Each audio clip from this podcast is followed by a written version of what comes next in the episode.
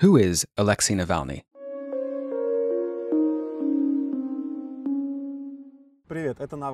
Alexei Navalny is best known for being a Russian politician, for being the leader of the political opposition to Russian President Vladimir Putin.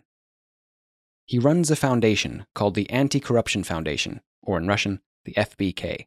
He made international headlines in the summer of last year when he was poisoned with a toxic nerve agent.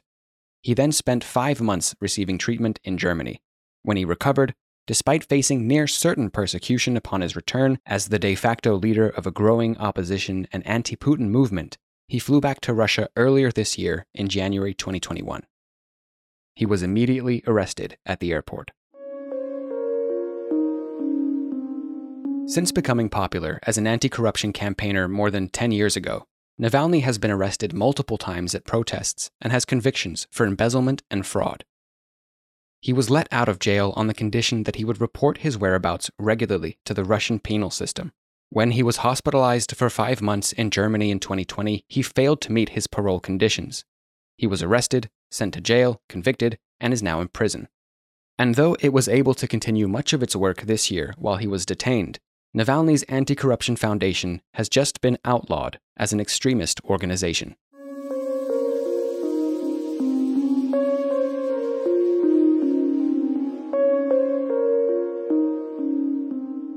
Alexei Navalny's rise as a force in Russian politics began in 2008 when he started an anti corruption blog. His blog quickly became a powerful voice outside of state control.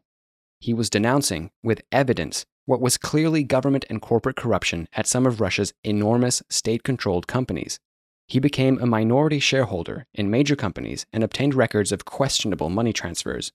He also proved corruption at Gazprom and at the Russian Health Ministry, and has made strong allegations against senior government figures like Medvedev and Mishustin. He and his independent website have gained popularity for being able to successfully prove corruption. Today, he has millions of young followers on Instagram, and the 45 year old lawyer has successfully mobilized huge numbers of people across Russia for protests against Putin's government and against corruption. He famously labels Putin's party, United Russia, as thieves and crooks, and despite attempts to block him from doing so, he ran for mayor of Moscow in 2013 and got 27% of the vote. It would be his first and last run for office, as he tried to run for president of Russia in 2018, but was blocked from doing so. The Kremlin continues to dismiss Navalny as an unimportant blogger. Putin has asked who cares about him, and does his best to avoid mentioning his name. He was forced, however, to confront claims in a video that Navalny's team made that now has over 117 million views about a palace on the Black Sea that Putin would have been gifted a billionaire oligarch and childhood friend of Putin's has since come out as the owner of the Black Sea resort.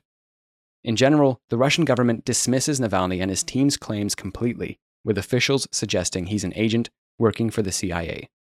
But whether the claims in the video are true or not, the video has nevertheless resonated with Russians, tired of the extreme opulence and wealth enjoyed by a ruling class who are largely seen as having plundered the country's resources at the expense of all Russians. This year, when Navalny flew back to Russia and was arrested, tens of thousands of people demonstrated in his defense and against his treatment by the Russian judicial and penal systems. The protests were unprecedented as they spread from Moscow to the small rural regions of Russia, which had never experienced such large scale demonstrations. By the end of February, around 11,000 people had been detained across Russia in anti government protests. It's important to note that not all Russians who have rallied against the government are pro Navalny. He's largely seen as a symbol of the most potent anti Putin and anti government movement, but not all opposition supporters back Navalny. He's, however, been able to tap into the current of young Russians tired of overbearing state control and rampant, highly identifiable, and visible government and corporate corruption. Despite his work as an anti corruption campaigner, Navalny isn't without critics and despite his prominence, he has never been the official figure of Russian opposition to President Putin. In his early days of activism, Navalny was close to a far right nationalist movement. Videos that are still online on his YouTube channel show a history of xenophobic and anti immigrant positions. he's also advocated for the annexation of Crimea from Ukraine.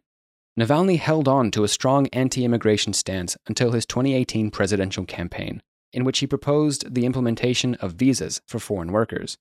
His current political platform, however, appears to focus on the democratization of the country, the release of political prisoners, greater freedom of expression, and accountability. The common threads in the Navalny's struggles seem to be the fight against corruption in Russia and the fall of Vladimir Putin. Two weeks ago, Alexei Navalny's Anti Corruption Foundation was determined to be an extremist organization by a Russian court and outlawed. The extremist designation means that anyone associated with Navalny's FBK is banned from holding political office for years to come. Under a new Russian law, the court's ruling means activists who worked with the organization, anyone who donated, and even people who simply shared the group's content could be prosecuted and receive lengthy prison sentences. President Putin has been in power since 2000 and enjoys a large and loyal base of supporters. His supporters even voted for a constitutional amendment that could theoretically allow him to be president until 2036.